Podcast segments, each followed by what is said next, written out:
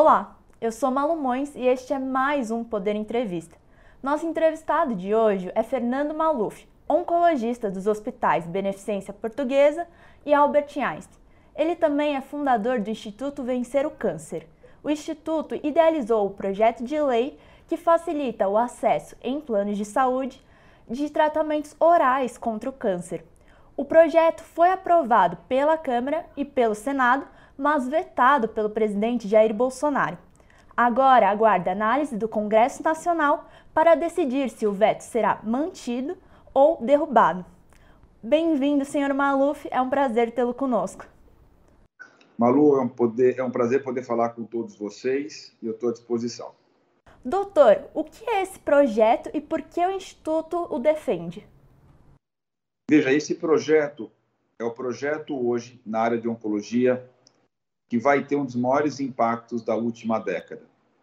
Esse projeto ele vai poder beneficiar mais de 50 mil brasileiros e brasileiras, entre crianças, adolescentes e adultos, facilitando, acelerando né, a administração de remédios orais contra o câncer, que respondem a mais ou menos 70% dos remédios orais. Aliás, desculpe, dos remédios totais. É, hoje, de cada 10 remédios oncológicos, 3 são endovenosos e 7 são orais. Importante entender que um remédio oral não é substituível por um endovenoso e vice-versa. Ou seja, quando uma, uma indústria farmacêutica produz um remédio, ele não produz geralmente em duas versões, ele faz uma versão. E cada vez mais dentro da modernidade, os remédios produzidos, não só contra o câncer, mas para outras doenças, mas o câncer principalmente, são remédios orais. E o que, que esse projeto ele almeja? Né? É, hoje em dia, quando a Anvisa, que é o nosso órgão maior regulador em termos de aprovação de um remédio baseado na sua melhor eficácia e segurança, se esse remédio aprovado pela Anvisa, ele é endovenoso, né? Esse remédio é imediatamente, né, dado para um paciente que tem um convênio médico, depois da sua precificação. Se o remédio oral por um mecanismo, outra vez, que é único do país, eu digo único do lado ruim, esse remédio tem que passar ainda por uma aprovação da INS, que demorou nas últimas duas vezes, dois a três anos, para ser novamente avaliado. Ou seja, depois da Anvisa, dois a três anos para ser novamente avaliado. Por volta de 30% dessas medicações, a despeito dessa longa demora, ainda são reprovadas. Né? Então, esse projeto ele diz que, se o remédio é aprovado pela Anvisa, que é o nosso maior órgão em termos de avaliação de um medicamento, e esse medicamento é oral ou endovenoso, não importa. Esse remédio é imediatamente disponibilizado para o paciente que tem um plano de saúde. Porque não existe nenhum lugar do mundo que você tenha uma diferenciação de uma aprovação mais rápida ou mais retardada, de acordo com a via de administração do remédio. O que importa não é por onde o remédio entra no corpo. O que importa é qual é o efeito positivo que ele causa em termos de curar mais vidas, de prolongar sobrevidas de pacientes que têm um prognóstico ruim, de evitar complicações pelo câncer, de melhorar a qualidade de vida, além, obviamente, de melhorar a comodidade por ser remédios orais. E qual é o papel da Agência Nacional de Saúde Suplementar e qual é a análise que eles fazem desses tra desses tratamentos, desses remédios? Bom, a minha impressão, e outra vez, a, ANS é um órgão importante, mas que para esse fim ela teve, na minha visão, não só uma insensibilidade de por mais de uma década demorar uma enormidade, né, para rejulgar um remédio que já tinha sido aprovado, mas também que teve um critério chamado ATS para falar se aquilo era custo efetivo ou não, na minha opinião, que não foi adequado. E, e tanto isso que esses remédios que a INS julgou não adequados e que reprovou, elas foram, ou eles foram aprovados pelas melhores agências do mundo. Agências americanas, agências europeias, agências canadenses, incluindo agências da própria América Latina, de países muito mais pobres do que a gente. Então, o projeto de lei ele fala que se o convênio, ou desculpe, se a Anvisa aprovou o remédio, esse remédio, baseado, outra vez, uma avaliação da Anvisa, que, ao meu ver, é o órgão mais relevante nesse sentido, do ponto de vista técnico, que esse remédio seja outra vez disponibilizado para o paciente que tem um plano de saúde. Eu não acho aceitável que as pessoas com câncer e têm um remédio que é vital para ela não tenham acesso a esse remédio pagando um plano de saúde, né? Que eles esperem dois a três anos e agora com a medida provisória isso que de dois a três anos para seis meses, o que para quem não vive o câncer no dia a dia seis meses é um tempo absurdamente longo. Eu sempre falo que é muito importante que os, os burocratas saiam das suas mesas e sentem na cadeira de quem está passando pelo problema do dia a dia. Né? Super importante isso. Seis meses para quem tem o câncer, eu duvido que qualquer pessoa nessa situação que tivesse a doença ou um familiar esperaria seis meses com tranquilidade. E dois, os critérios da avaliação pelo INS, na minha opinião, não são adequados. Por quê? Porque agências de saúde que têm um preparo incrivelmente profundo né, e muito mais longo do que a própria INS, aprovaram vários remédios que a INS não aprovou. Para o ministro da Saúde, Marcelo Queiroga, a solução seria acelerar o processo de análise da ANS. O senhor avalia que isso é possível e seria suficiente? Não. Na minha opinião, não. Eu respeito muito o ministro da Saúde, o ministro Queiroga, nosso colega. Não é suficiente por dois motivos. O primeiro, porque seis meses é muito tempo para quem tem câncer. Eu sempre falo que na vida, sente na cadeira de quem tem uma doença grave. Né?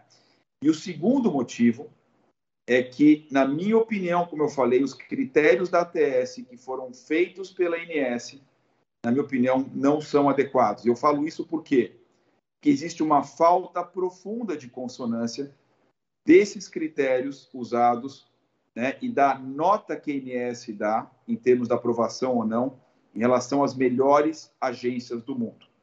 Portanto, se existe uma dissonância de, de agências, que são agências que têm a maior reputabilidade mundial, eu acho que a gente tem aqui, na minha opinião, uma avaliação que não é ideal do meu modo de ver.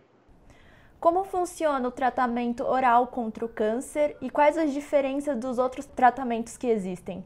Veja, uh, o, que eu, o que eu falei no começo da entrevista é que você não tem um pelo outro.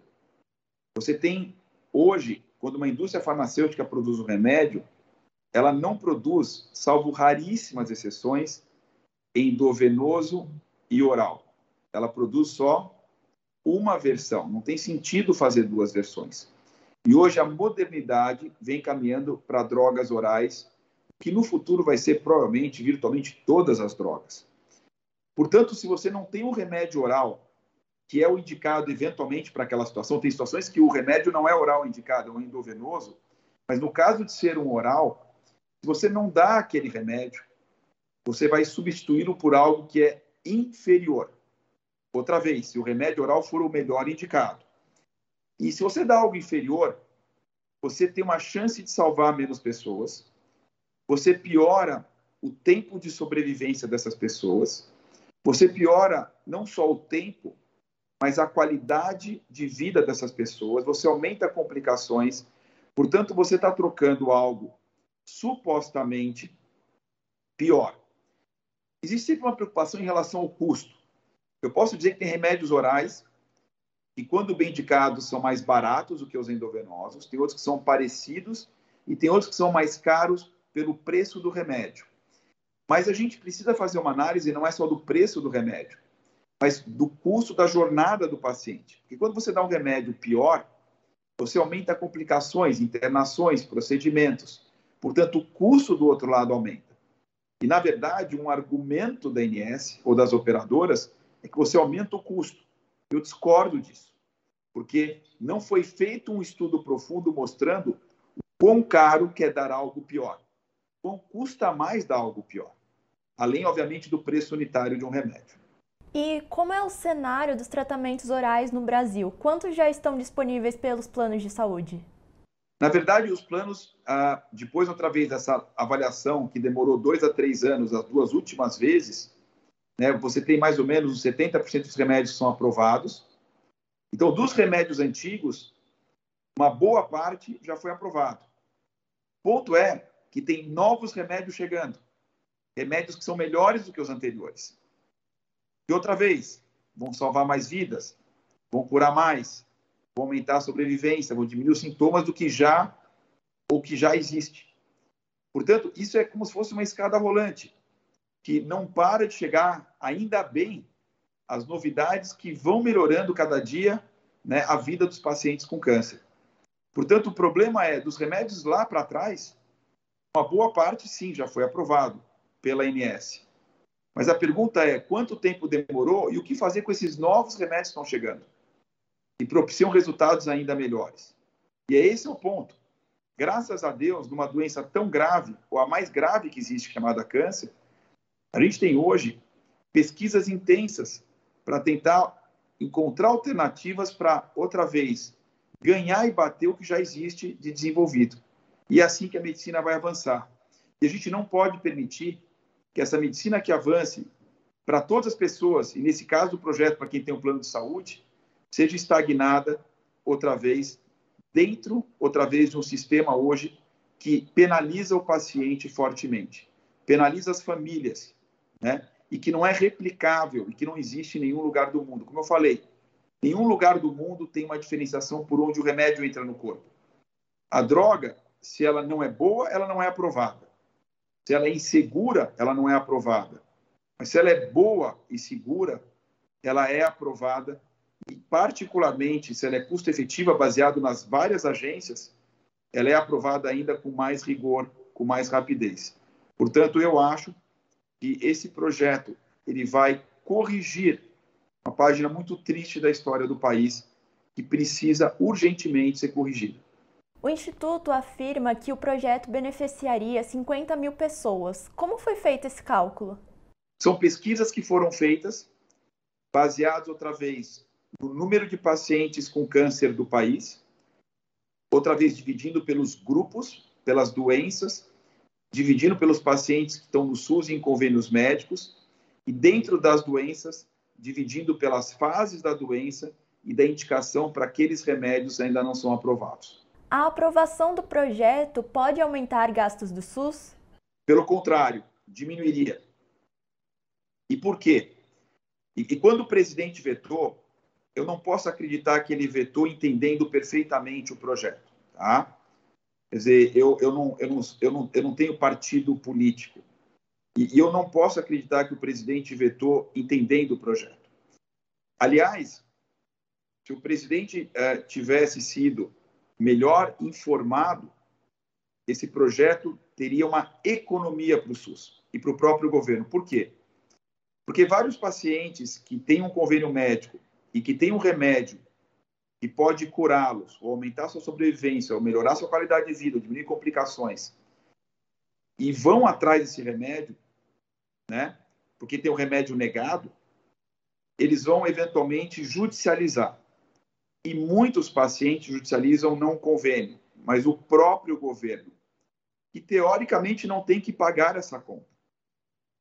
Portanto, esse projeto ele não só salvaria vidas, não só melhoraria o cuidado né, de um, uma grande parcela da população, mas esse projeto diminuiria os gastos públicos, porque diminuiria a judicialização, que hoje é uma prática muito comum e responsável por bilhões né, do gasto da saúde no país. E doutor, o senhor acredita que o veto esteja ligado a um lobby? Veja, eu sempre discuto que a parte mais fantástica da democracia são pontos de vista diferentes, né? E eu estou muito certo do meu ponto de vista. Eu falo que o convênio é uma estrutura fundamental na saúde do país.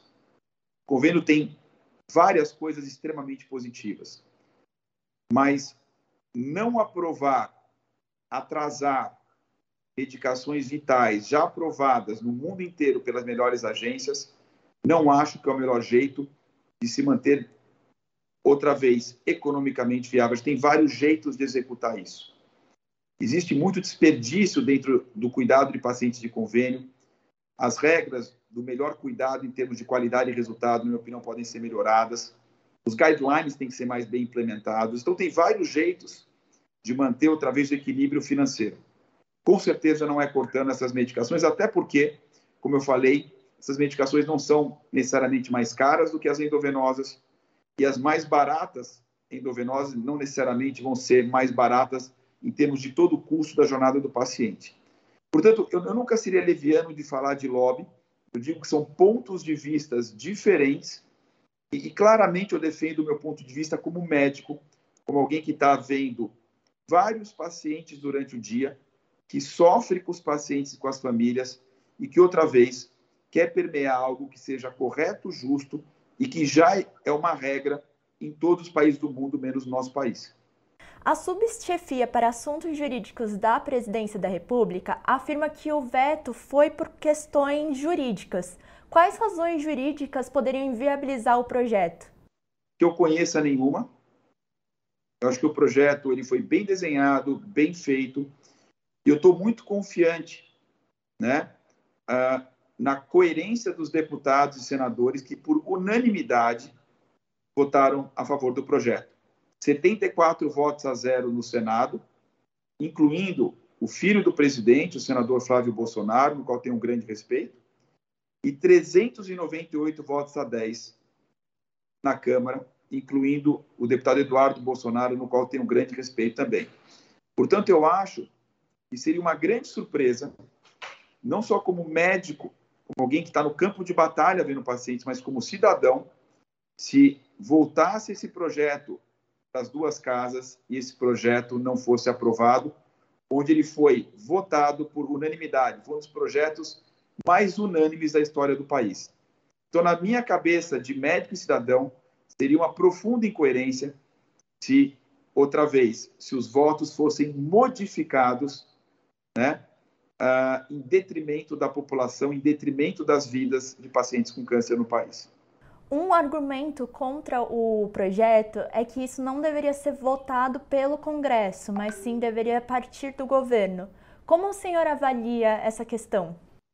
Eu acho incorreto, porque, na verdade, essa é uma questão que não envolve o erário. Essa é uma questão que envolve pacientes que têm um plano de saúde. Portanto, eu não concordo com essa afirmativa. Acho muito importante o governo querer participar. Mas eu não acho que obrigatoriamente isso teria que vir do governo. Aliás, isso, é, isso, é, isso é, é, acontece há uma década, pelo menos. E ninguém nunca teve a sensibilidade de modificar isso. E a partir dessa insensibilidade, o Instituto Vencer o Câncer idealizou esse projeto, que foi autorado no Senado pelo senador Regufe, no qual tem uma grande estima que foi autorado na Câmara pela deputada Carmen Zanotto, no qual tenho uma grande estima, cuja relatora é a deputada Silvia Cristina, outra vez, para corrigir algo que faltou sensibilidade, humanismo e perda de vidas, aliás, milhares de perdas de vidas nessa última década. Portanto, veio pela via certa e a gente é confiante de que outra vez nós vamos vetar o voto do presidente e outra vez modificar essa triste realidade do país. E doutor, qual é a maior dificuldade de se tratar câncer no Brasil? Primeiro, o câncer, que é uma doença incrivelmente complexa. Segundo, tratar o câncer com armas ruins, com armas ineficientes, com armas ineficazes. Porque mesmo quando as armas são boas, a batalha é difícil. Mas brigar contra um gigante, tacar na mão um martelinho, é uma briga injusta. E a minha função como fundador do Instituto Vencer o Câncer é aumentar o poder de fogo nessa briga contra o câncer. Muito obrigada, doutor, pela sua participação. Foi uma honra entrevistá-lo. Obrigado. Eu sou Malu Mões e este foi mais um Poder Entrevista. Ative as notificações e se inscreva no canal para saber sempre que um novo vídeo for ao ar. Até a próxima!